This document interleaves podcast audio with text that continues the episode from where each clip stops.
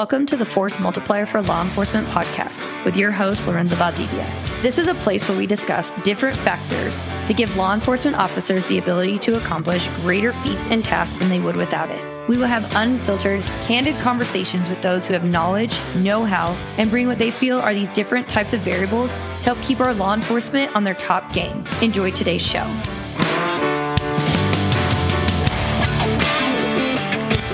Welcome to Force Multiplier. I'm your host, Lorenzo Valdivia. Today we have Megan with us. Megan is a police officer in Colorado. Uh, very excited for this episode. Megan is our first female police officer to come on and talk defensive tactics and, and law enforcement. So, Megan, first, welcome uh, to uh, Force Multiplier.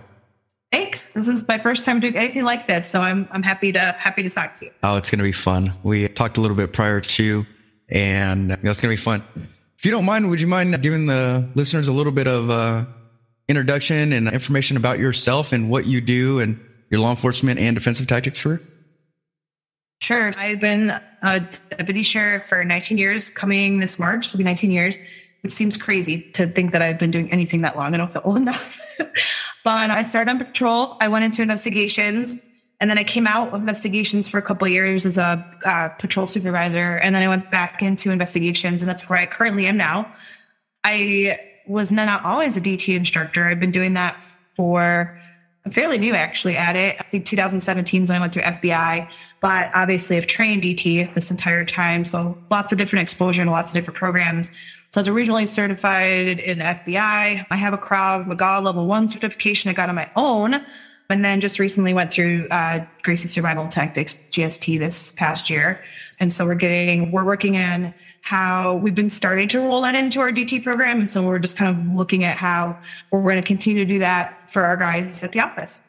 And you guys have a Colorado has a, a thing with NEX, right? That you guys are trying to work around. I remember talking about yeah. that. Megan and myself, we got to go through GST in Colorado. What was it up in Denver, right? Together is where we met. And I think we, we were talking on GST network, uh, the instructor connection. And then we are like, oh my gosh, we were training with each other. yeah. Look, here's a picture of us training at the same, same time. oh. I'm so bad with names. I'm the worst. And I just had another, um, one of our classmates, um, find me and send me a friend request. So like, it's cool just how even that little bit of GST and then jujitsu in general has sort of opened my world up to a bunch of different people. It's really cool. We're no uh, Evandro with remembering names, right? Oh my gosh, that, he's amazing. oh man. So let's let's talk back. We were talking a little bit before about your law enforcement career, right? When you first got in and kind of where you were at with that and you know, how did your police academy training go? And then let's say your first couple years of being in law enforcement, you know, what was that experience like? I mean, it was uh, great, but there was a lot of things. I mean, the academy was great, but we were doing PPCT in the academy as far as defensive tactics go. And I did well with that. I was one of the top students in that, but I always, so I look at everything. I'm five foot two and I'm 100. At the time I got hired, it's 117 pounds. Right now I'm about 130, but I was little teeny tiny. And so I was always looking at these different tactics as like, how is this going to work for me being this small female, mm-hmm. right? So we started in Academy PPCT. We did some of that as I first got hired. And then in the beginning, it was intimidating. You know, I'm not going to say it's not. I was working with, I had one other female, I think, at the time, you know, and she, God bless her, she paved the way for me on patrol quite a bit. But, and, and then not that the guys ever treated me um, poorly because they did it. They were great. They took me under their wing, that kind of thing. But it was definitely intimidating feeling small and uh, not having too many other female officers to bounce things off of at the time. Um, there's another, she works for us now, but there's another female sergeant at Glenwood PD that I looked up to quite a bit. But, and then just looking at those, you know, those use of force and those more active situations uh-huh. I was going to and how I was going to handle that, you know, being so small. I was just going to say, I never, I didn't think, I didn't see PPCT working very well for someone my size, right? And then and I just really got I came to a point where I thought when I got hired I was really strong, you know, as a runner, I did all these things and I found out very quickly that I wasn't. And so a lot had to change for me, you know, going in and changing how I ate, changing how I worked out, and changing the different things that I was doing on my own so that I felt more confident being out there. Because we, when I got hired, my county, I was, we're one man cars and I was covering um, a huge area by myself to where my backup was 20 to 30 minutes away sometimes. You had to be really good at talking. and I definitely had to feel more confident, you know, in my boots, you know. Yeah. Oh, uh, adding a vest and a duty belt changes things, doesn't it? yeah. Oh my gosh. Yeah. For a while, I mean, there were times, I still do sometimes, you know, you just feel like, you feel like a target, especially nowadays with the way things are. Mm. You know, you can't hide who you are. Everybody knows who you are. Then a small valley, everyone knows who you are when you're not wearing all that stuff too. So what you mentioned that you found this physical fitness level, right? That you thought you were like, I'm primed and I'm ready for this. And then all of a sudden you got thrown into this police work and you were like, whoa, everything I was doing was not for this. No. uh, you know, what was that journey like? What did you adapt and, and what did you find that you had to change or maybe do a little bit different that helped prep you for this career field? So what I kind of realized very quickly, and I don't know if there was a moment or whatever, but I just remember looking at the guys that I was with, working with every day and thinking, man, if I can't drag my biggest guy out of a firefight, out of a bad situation, then I need to work harder. Like I need to be able, I want the guys to know that I'm going to get them out or I'm going to die trying. I don't want them to worry about me being small. And I need, I owe it to them, um, and to myself, but to them too, to be at a level where I can help in a fight or in a bad situation. I need to beef myself up. And I think I knew and I still know, you know, I'll never be I will never be as strong as a 220 pound, six foot five guy, but I, should be as strong as I can be as a five foot two, you know, female. You know, mm-hmm. I started lifting weights at the time. I had no idea what I was doing. I just tried to do a little bit, kind of found powerlifting, found CrossFit, really got into that, found a Krav instructor and, and did level one Krav on my own after CrossFit. It was really fun. So did that. We sort of, we evolved our defensive tactics and Krav made me feel like I could get out of the situation, right? But it was very aggressive and, you know, that kind of thing. So I, I, it was great. It was better than what I knew. And, you know, I didn't know what I didn't know, you know, as far right. as everything else that I know now goes. But really changed that, put on like almost 20 pounds of, I hope mostly muscle. Definitely not. I was running a lot. I still run sometimes. But, you know, I don't, I, I run a little bit now, but kind of learned that some of that long time static exercising was good for my heart and everything, but wasn't as practical as I needed it to be for my job.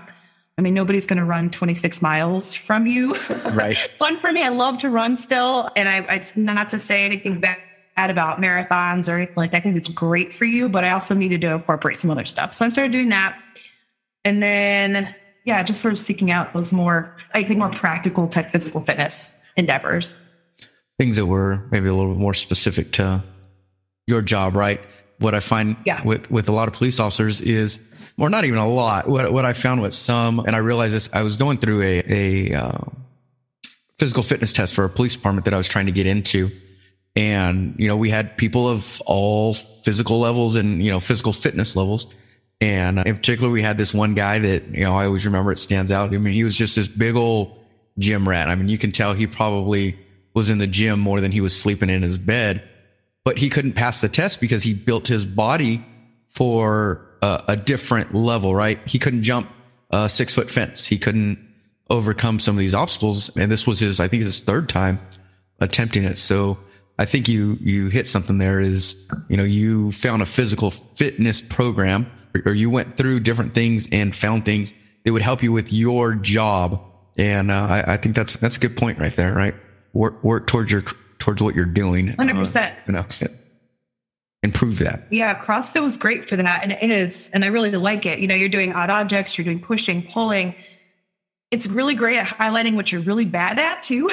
so you know what you need to work at, but you know, and I think there's some metaphor and not to be, you know, everybody gets CrossFit out of a hard time, you know, it's that cultish mentality. But honestly, right. like there's a lot of application. Like when you're gutting yourself through a really long, hard workout, I will think to myself, like, there's times I'm like, man, this sucks. Like, I want to quit. Like, I don't want to do this. And then I had to switch my mindset. Like, okay, but what if I'm on the street and someone's hurting me or my partner? I don't have a choice. I can't stop. So I don't stop. And so I think there's a lot of application there.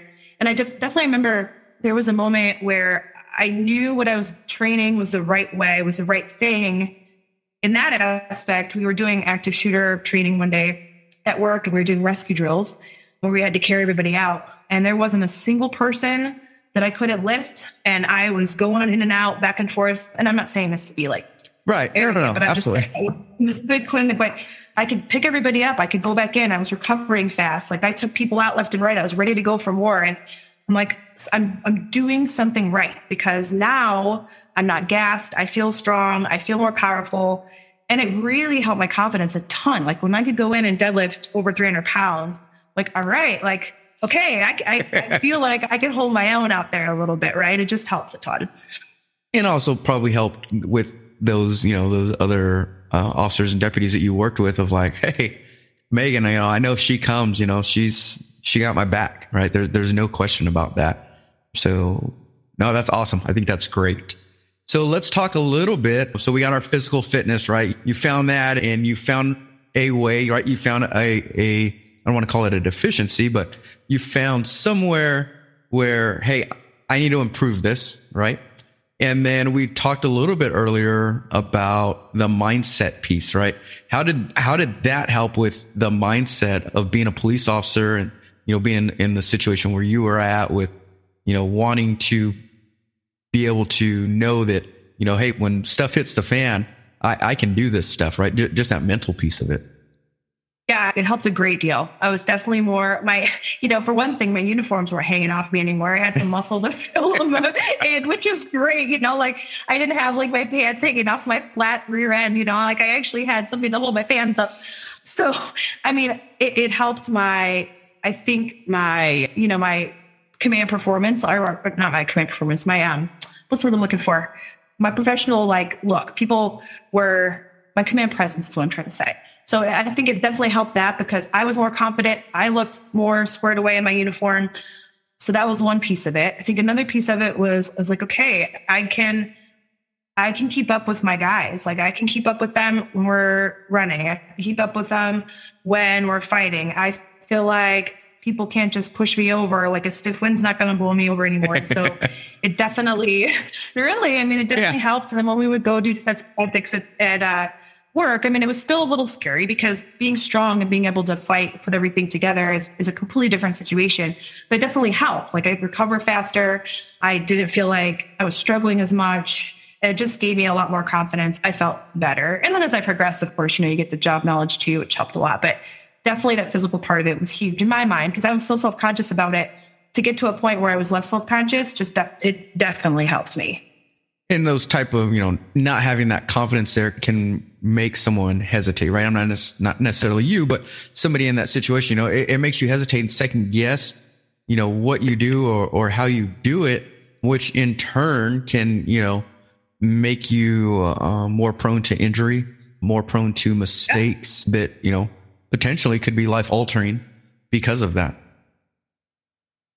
Absolutely. Be more likely, I think, to go to a higher force. Maybe you don't necessarily, maybe you could justify that, but I mean, that's an unfortunate situation for everyone. If you have to go for a higher, you know, to a higher force option, yeah, it, it can make you hesitate. It can make you not overthink things. It can make you not want to jump into the middle of stuff. And yeah, I didn't want to be that person. You know, I remember saying in my oral board, you know, they asked that question, you know, why pick you? And it was like, listen, I, I just can tell you that I will work my butt off. I will do my best and I won't let you down. And I, I will never forget that I promised my sheriff that and that, and my command staff that. And I did, I don't ever want to feel like I'm an anchor in my agency. I'm ever want like I'm people back or I'm like that person, right? That's, you know, at the bottom of the barrel of things. I don't ever want to feel that way. I want to be an example for the females that are coming in my agency. I want to be an example for my community. I want people to trust me and have faith in me. I want to have faith in myself. And it's incredible how much just being physically fit and being trained in those kinds of things can help with that. That's great. I like that. so now your defensive tactics, right? Let's talk a little bit about pre, right? We're going to go pre like, I really got into this defensive tactics thing, and we will talk a little bit later because you got into jujitsu and, and, these other things, right? But well, let's talk way before that, right? We're junior deputy back in the day, right? And we're finding ourselves in these altercations, right? Because you don't get to pick when that happens, right? You're not, you don't get, you know, hope, you know, I'm going to finally start getting in altercations in, you know, year four after I've had some good training. What were those yeah. first few years like for you? You know, once you got out on your own, or even, you know, when you're going through that FTO process and getting into those altercations with the limited training that you had at that time? Man, I mean, and, and even when I came in to police work, it's not like I was a scrapper. Like I didn't get in a ton of fights when I was younger. A couple, um, a couple. I mean, legit. I mean, a couple, but they didn't last very long. And it wasn't like the person was trying to hurt me or I didn't have a weapon on. They're just completely different situations. You know, definitely those first few altercations, I felt like there weren't a lot of options in my head of what I could do. I remember feeling like, hey, I know how to do a couple things or I would remember thinking like, you know, the deputy that I'm with, he's much bigger than me. And, you know, I can't get in there to like, you know, help him. I would definitely really focus on, and I think this is still a good thing, but I would definitely focus on trying to talk people down. And I would really try very hard. And I still do, not to get into physical Absolutely. Fights. To me, that was like, I have to do this. Maybe, yeah, but even then I was just like, I got to do this because what if they, what if they hit me? One big hit could put me out. Like I could be, and it's still probably fairly true. I mean, I'm not, I don't think I'm Superman for goodness sakes. I know my limitation. But I remember being more aware of that and being more afraid of that and thinking like, being more concerned about what would happen if that didn't work, right? Mm-hmm. Like, I just felt like I didn't, I knew enough maybe if the person didn't really have a whole lot of you know, commitment to, to hurting me, but it was really intimidating. Everybody's bigger than me for the most part. you know, I just got really good at talking to people, but I definitely remember feeling like, man, I know a couple things. And if that doesn't work, I'm to have to like, we didn't have tasers when I first started. I had like pepper spray and a gun. And I remember thinking like, please God, I don't ever, if I, if I, this doesn't work, I'm to have to go to my gun. And my dad was a cop outside of Cleveland for years. And he's like, You just remember, like, once you pull that, you're committed. And so make sure that if you got to do that, like, you're committed. And he was right. And I thought he's still right. And I still believe that. But I remember thinking to myself, like, man, I hope to hell that the little that I know works if I got to do this. And if it doesn't, man, I hope I'm fast enough to to get out my gun and deal with stuff. And it's a lot different now. now did you find back then that maybe you were a little bit more hesitant with people that you encountered or you know maybe you took an approach that maybe you wouldn't nowadays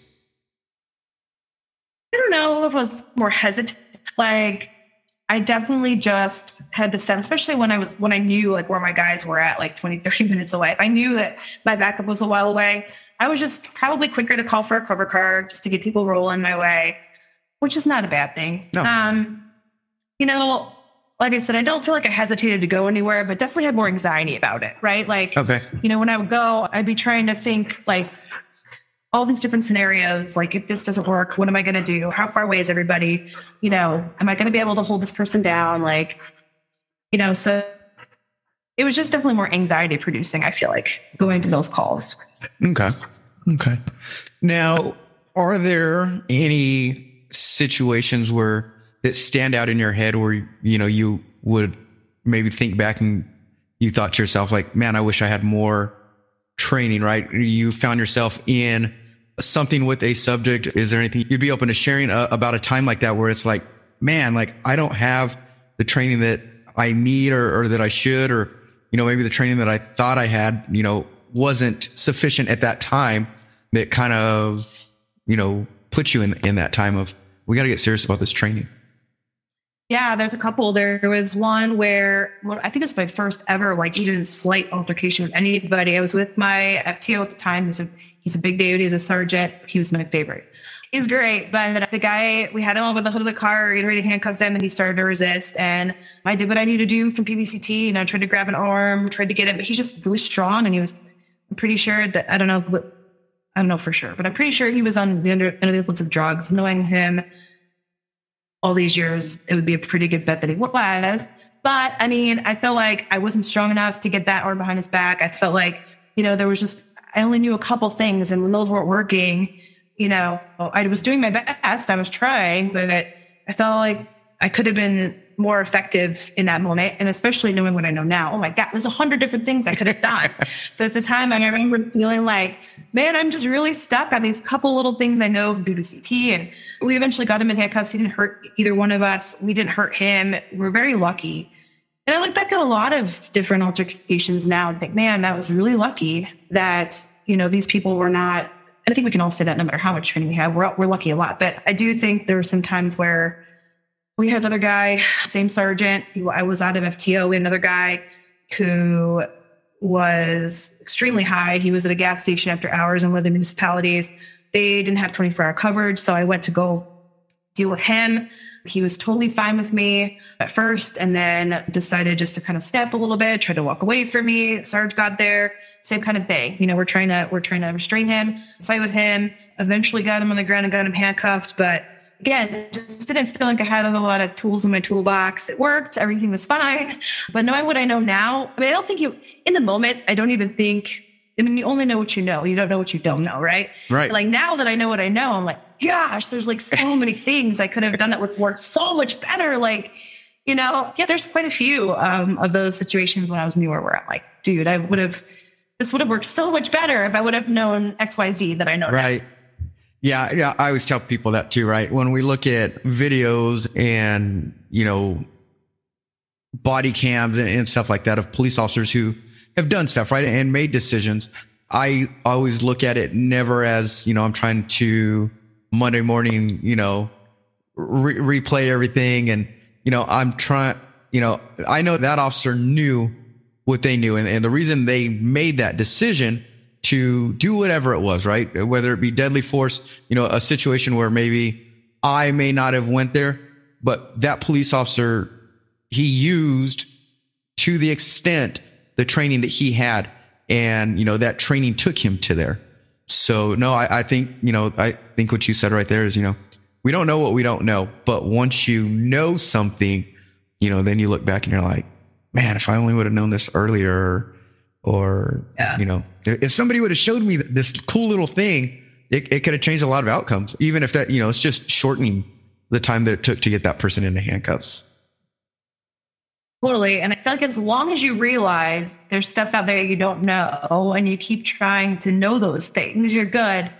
As long as you don't want to ignore those things right? I mean i feel like it, the biggest thing that i realized realized right off the bat for gst was how much a lot of our officers don't know that, you know, someone who's trained in jujitsu or anything like that, I mean, before you even know what's happening, you could be choked out and down.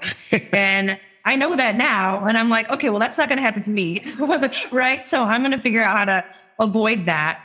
And I do feel like there's some officers out there still that are just like, well, I'll just punch him really hard or I'll just tase him or I'll just, you know, all these different things. And it's like, well, you you don't know that's going to work. so, and maybe you don't want to go to that level of force yet. Maybe you shouldn't go to that level of force yet. And so maybe you should realize people out there have some skills and we have to be prepared with that for that. Or it's like, hey, what if I can show you something that you won't even have mm-hmm. to use that stuff? Right? Way simpler. Yeah. We don't have as many reports to do if we're not using tasers, right? And now we got a bunch of uh, different types of reports that we have to do. But what if we didn't even have to do that because our training took us to this level of, you know, people are going to respect us, uh, what we do and, and whatnot. So. Like, and we're not going to hurt people. Like, we're not going to hurt people. Like, sometimes tasing and other things do. Right. So now you got into martial arts, right? As kind of as a result of this and, and, learning different things and trying to, you know, how do I keep myself better as a citizen and as a police officer, right?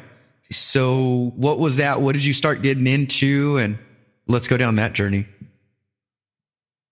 So I started in with Krav first. That was my first thing and I really liked that. And then my instructor, of them ended up moving away. So I didn't get to do that, but I got my level one while they were here. So that was really fun. And then I just realized I still felt a little uneasy with defensive tactics at work and stuff. And so I went to become an instructor because I'm like, this is going to help me, you know, face my, my, I think, hesitation. Loved it, went to FBI. But then a couple of my really close friends, one of my, I should say, my very close friend, who's like now my jujitsu dad. He and one of the officers that he's not with us anymore, but they started training and doing jujitsu before and after shift at um, our office. So they convinced me to go start rolling with them. And that's kind of what got me interested. But I was still really intimidated about going and about, you know, being bad at it and just not knowing what I was doing. And just, it's really hard to suck at something, when, you know, when you're, especially when you're 40 and, you know, you just, everything I've been doing my, in my life, I've been doing a while and I feel like I'm pretty decent at it. And then to go in and just, be absolutely like know nothing and then just feel like I suck and being one of the only girls in there with these giant guys, which never really bothered me. But I mean, they were all so good. You know, to me, they were all just like they're role models for me. They were all so good at what they did. And it was really intimidating. But I started to go with them a little bit. Then I got pregnant with my daughter and had to stop. And then was, you know, trying to get back into it. And then along comes GST. And so super stoked a bunch of the FBI instructors had gotten to go. My jujitsu dad, he had gone before. And then started showing us some of this stuff and came up and taught the academy with me. And then I got to go um, with another one of my partners. And that was the catalyst. That was it. I was like, I got to keep doing this. This is incredible. I completely believe in this 100%. And the minute that I got back from GST, I signed up and I've been going constantly. So I wish I could be there every day. Don't we all, right? Don't we all wish? oh gosh. So how has that helped you with, with your law enforcement, or have you found instance, instances where let's not go GST yet, right? That that's something uh, newer, if we will. But your training, your jujitsu training, how has that helped you in your career with confidence and both, you know, going hands on with individuals? Well, I mean, definitely can't be afraid to be really close to people in jujitsu. so that's helped a lot. I think the biggest thing, and I've only been doing it for a few months, so I don't want to pretend like I no, I, have been doing it for more. But it, it, the biggest thing is like I'm not a comfortable being on the ground anymore. Or like I, I'm like, okay, you know, I'm here, I'm fine, I can make it through this. And, you know, I read a thing in one of the white belt books I read about just kind of climbing that positional ladder, right? Whatever rung you're on, if you're, you know, if you're in side mount or if you're being mounted or whatever, you want to climb the rung of the ladder to get yourself in that better position. And so that's been a really kind of good mindset thing for me where like I'm down on the ground. It's like, it's okay. Like I know what to do here now. And I know that what I do will work. And I know that um, at 130 pounds, if I can do a technique right, I can get a 200 pound guy off of me. And so it's definitely helped me be super comfortable with that. I, I, don't see myself panicking if I'm there, which is really good. That's huge. Absolutely. So just being new at it, that's definitely helped. And just confidence in trying something new. I mean, confidence is confidence. You carry it with you wherever. And it's funny because I will give him a name. My jujitsu dad is his name is Lester. I call him Les. but uh, when I went the first day, I was Lord, I was terrified. I was trying to give myself every reason not to walk in there. I didn't know Les was going to be there. And when I walked in, he saw me and just like lit up. He was so excited that I was there. And it was just really great to come into a community that was just there. Everyone was happy I was there. And so just gave me the confidence to try and uh, to push through and, you know, to do the five minute rounds we do. And that's the other thing. It's definitely helped me with the confidence there. Like, you know, you're rolling for a five minute round. That's a completely different aspect of fitness and endurance than anything I've ever done. It's also helped me know that like, okay, what I've been doing is helping because my legs are strong, my endurance is strong, I can recover really well. And so I have those things kind of going for me. So it, that that part of it like has helped with my confidence too. So I feel like, you know, now at least I have some tools. Even if I got in a fight tomorrow, I've got more tools than I did before I went there. And that's mm-hmm. huge. Absolutely. And, you know, I was, I was laughing because I remember when I went to my first jujitsu class, I was going and, doing uh, kind of cross training. The gym we were at, they follow the power athlete program. And I was going five days a week, 5.30 in the morning. I was there every day. And I went to my first jujitsu class and I was like, what is this cardio that you guys have over here? Cause it's different than what I've trained over there. Like, I feel like, you know, all the years of training over here, like you guys just made that for nothing. You know, yeah. it, it's a different level.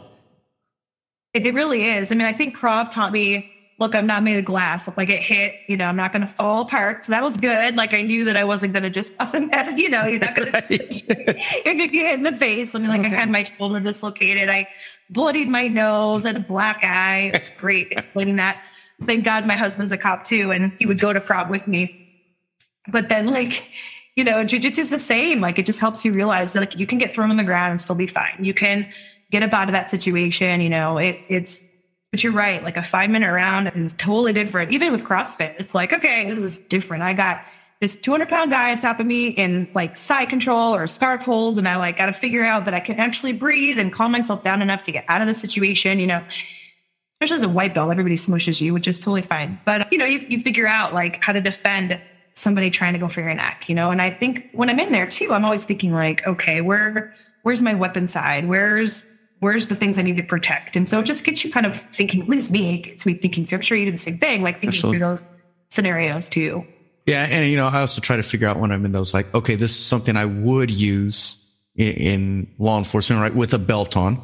And, you know, mm-hmm. okay, hey, you know what? Maybe I don't want to go here because this exposes a, a weapon or, or a firearm. But I also find those spots where, you know, I'm like, hey, I can stop here and rest for a minute. You know, if this was bad guy because I'm safe. My weapons are safe. I have control.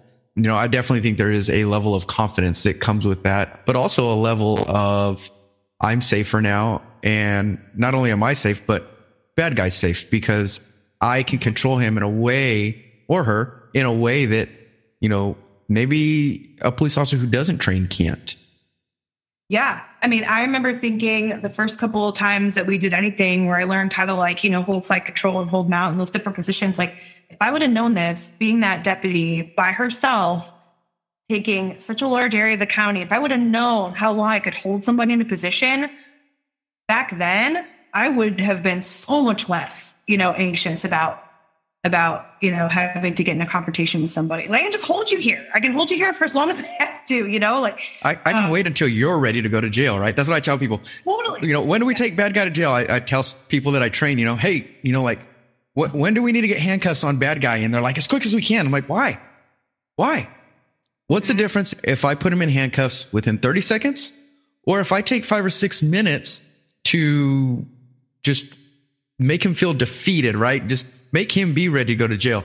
In the end, he's still going to jail, right? I, am not saying we're not taking back out of jail, but why does it have to be right at this exact moment? Why can't it be in a minute or two? You know, we're going to accomplish the yep. same thing. And, you know, that's a different mindset for police officers nowadays because, you know, we are always taught, right? Even me going through the police academy, I was taught cuffs got to go on, cuffs got to go on, right? You're not safe until cuffs, cuffs go on. Well, you know what? I can argue a, a different way, and I promise you, I'm going to be right that I don't need those handcuffs on to be safe. I, I can be yeah. really safe without those handcuffs on. Well, and it's changed my mindset from like, I would look at myself and be like, I'm small. And now I'm like, I'm powerful. I'm capable. And it's really, I know that sounds super cliche, but like, I don't think of myself as small anymore. Right. Like, I, I think of myself as like, all right, I can have, I have technique. I have confidence. I have strength in this little body that I know how to use now. And I'm only going to learn how to use more of it so that I don't get hurt. I don't hurt the person that I'm trying to arrest.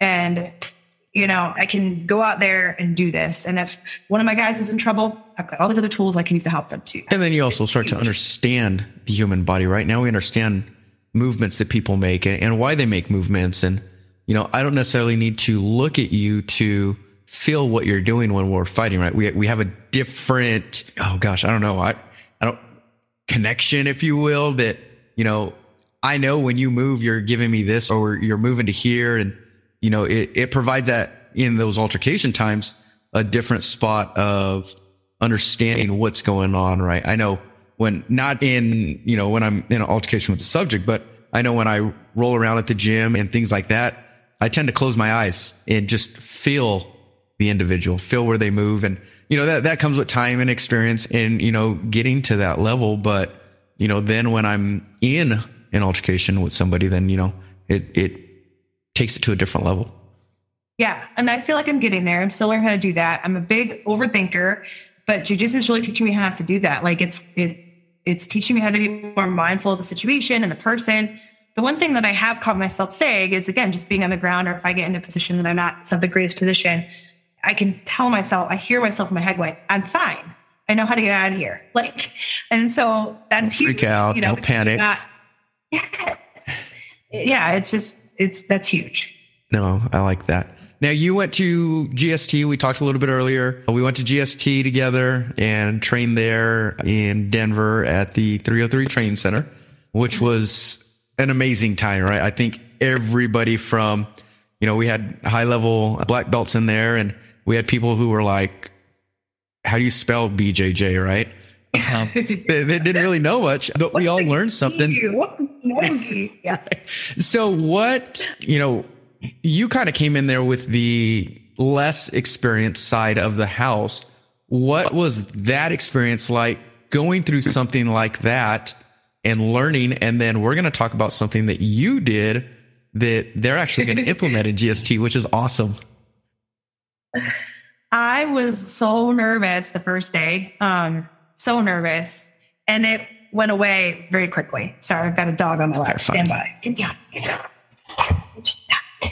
Yeah, I was super nervous. I had no idea. I walked in and there's just all these people, and I just like in my head, I was like, oh my gosh, all these people have to know so much more than me, right? Like, but that went away very quickly. Evandro he made that whole class just i mean everybody put everybody at ease. And once i got over that i was really glad nick was with me my partner. But yeah i just from the minute one i was like this is i can do this. I can do this. This makes sense. Everything that was explained to me was like this is incredible. Like why you know why have i been doing these other ground escapes? Why are we teaching this? Like this is so much better. This is so much better. And i'm small and i can still do this you know, and then my partner telling me like, "Hey, you're strong. I can feel what you're doing. Like you're doing this right. You're doing well." And just having all that great feedback, it was it definitely completely changed my mindset, honestly. And then everybody was just awesome and just super. And, and every jujitsu student I've met has been that way. Just awesome, wanting you to succeed, wanting to help you, wanting to show you, you know, how to be better. Just like a good group of people. And so I just didn't feel like you know, nobody's nobody cares if I don't do this right the first time and expect me to. You know? Right. Uh, so that was huge. But then, you know, like I said, just thinking my way through all the techniques and going, man, I can do this. This will work for me. This will work for me at 130 pounds. This will work for my, I have another small deputy that works with me and she's smaller than me. You would never know it though. She's just amazing. She's awesome. I just love her. She carries herself so well. But I thought of her a lot. I was like, this is going to work for her. I don't, I can teach her this and, and worry about her less, right? Like, because I look at everything that I do defensive tactics wise, how is this going to work for me against somebody who's 100 pounds heavier than me? Mm-hmm. And you know, I, I those techniques worked. You know, Ray when he was walking around with us too, like he would have me do the techniques on him, and I could do it. So it was great. And for for those of you that don't know, Ray is not a small individual at all. Um, Ray, Ray, Ray's a larger individual, but uh, very nice, right? A little gentle giant up there. Awesome. Yeah, he was so mellow and never made me feel like um, insecure about anything. He was just like, okay, you look like you're doing a great job. Let's now you do it with me, so you can feel how it will be with me. And um, he helped me tweak some of the the things I was doing. But when I did it, it worked against him just as well as it worked against Mick, who's not that much bigger than me. and we'll have Ray's one of my committed to come onto the podcast in the future. So Yeah. that'll be another fun one. I I hear his voice all the time. Big shrimp, Megan. Big shrimp, Megan. You go to a restaurant, you order shrimp, and they're little. You don't want little shrimp. You want big shrimp.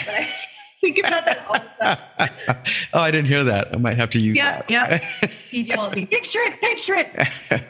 So you hit on some, you mentioned something uh, while you were talking about saying like, oh, I can't wait to get this back and, and teach, you know, other, this other female police officer. Have you had the opportunity to teach other female police officers this stuff? Or is that still a, we're getting to there? And if you have, what has that been like for them? So I personally haven't had a chance to yet. I think my first opportunity will be this fall. I'm going to help teach at the police academy. I'm doing a new hire training when I get back from vacation, but I don't think there's any females.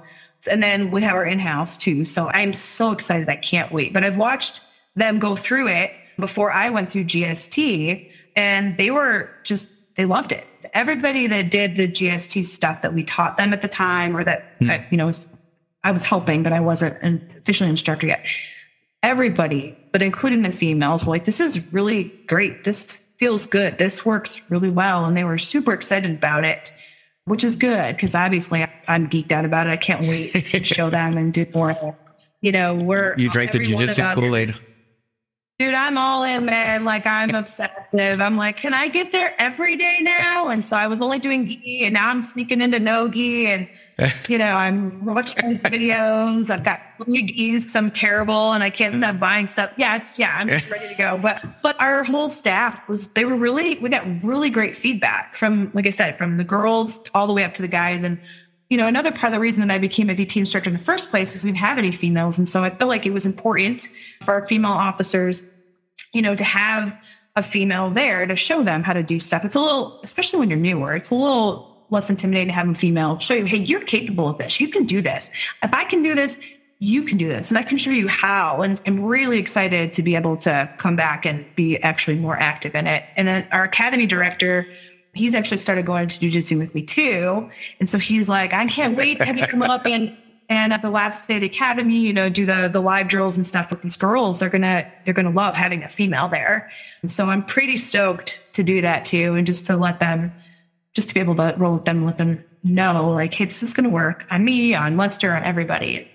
I think it'll be great for their confidence. No, I, I can see your passion. You're ready to go. I just want, I, just, I, I love my guys. I mean, I just love my guys. I love them to pieces. I want them to be safe. I don't want them to get hurt. I want them to not eat like jerks. I want them to, I want them to train. I want them to be healthy. And I want them to know they can go out there and do this stuff. And I know what I felt like as a new female with not a lot of other females. And I mean, the, the girls that I work with now, they call me mom. So I'm like, I take that very seriously. Like, you can my girls, like, I don't want them to make the same mistakes I do. I don't want them to feel the way I did. I want them to come in more empowered to be better than me and do well. And I mean, all of my guys, but especially the girls. So they're a great group of women. I adore them. And I just, I want them all to just make it however long they want to in this career and you know, not get hurt and yeah, and not get sued and, and just have a good experience and, you know, just to feel empowered and feel confident and know that they can go out and protect their community the way that they want to. That's awesome. I like that. That's good. It's true. I'm a, I love them. I do. I know law. No, I love them all. Yeah, I do. I just want, I want the best for them and I want to show them the best that we can, the best of the best. And I want to give them the best chance of getting out of a bad situation Mhm. possible. No, absolutely. And I think you've, you know, you've kind of found that key for yourself and, you know, over, over the journey of, of your career, right? And I, I think one of the things that you've done that I think is great is you've found things that, you know, like, Hey, I need to improve on this. And you actually took the steps to improve it. How many times do we see, you know, officers and, and deputies and those in law enforcement that they know they need to do this and they know how to get over here, but they don't take those steps, right? And I think that's what sets you apart from other officers out there is you've, you realize that. And instead of going, well, I guess I'll just work with what I got, you said, nope, I'm going to take myself to the next level. And then when you hit that next level, you said, you know what? There's a new level that I can take myself to. And you've committed to, to doing that journey. And, you know, I think that is it going to be an inspiration to other female police officers and those you work with. And, you know, hopefully that also will be an inspiration to the female police officers that listen to this podcast in particular, you know, that might be in, in that situation where you were at in the beginning and, or, you know, maybe they want to take their confidence to that next level and, you know, they hear, you know, what we've talked about over the last hour of, of what worked for you and how you did that and you put those steps in.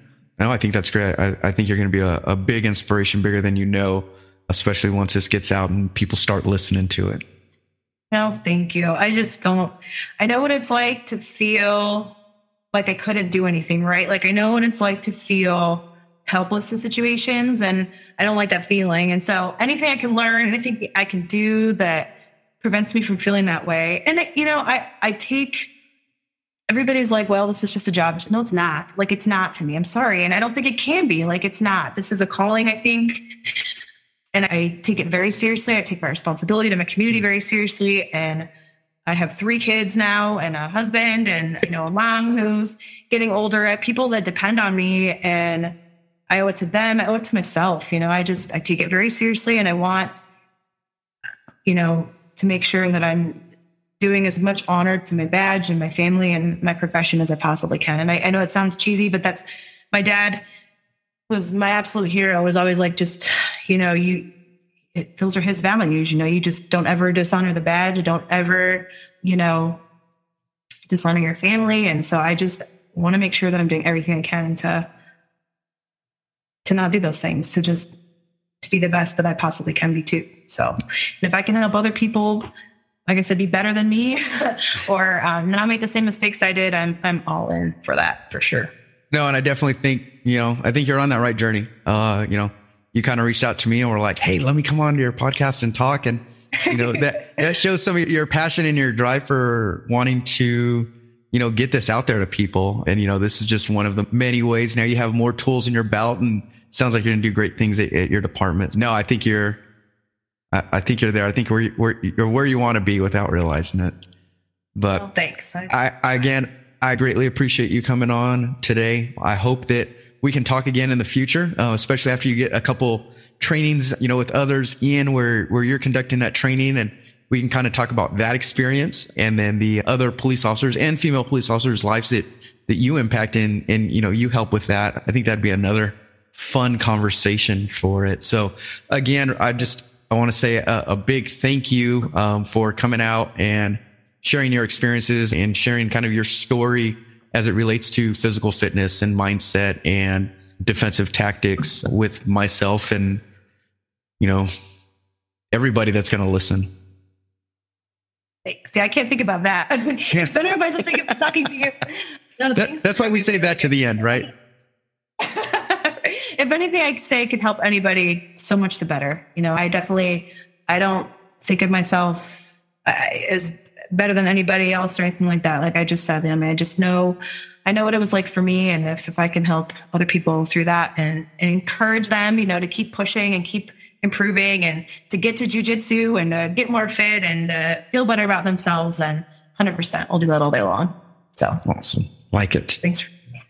Well, as we do every week, folks, I remind you to get out there and be better for yourself, be better for your family, be better for your friends, and most importantly, be better for those that you encounter daily in your community.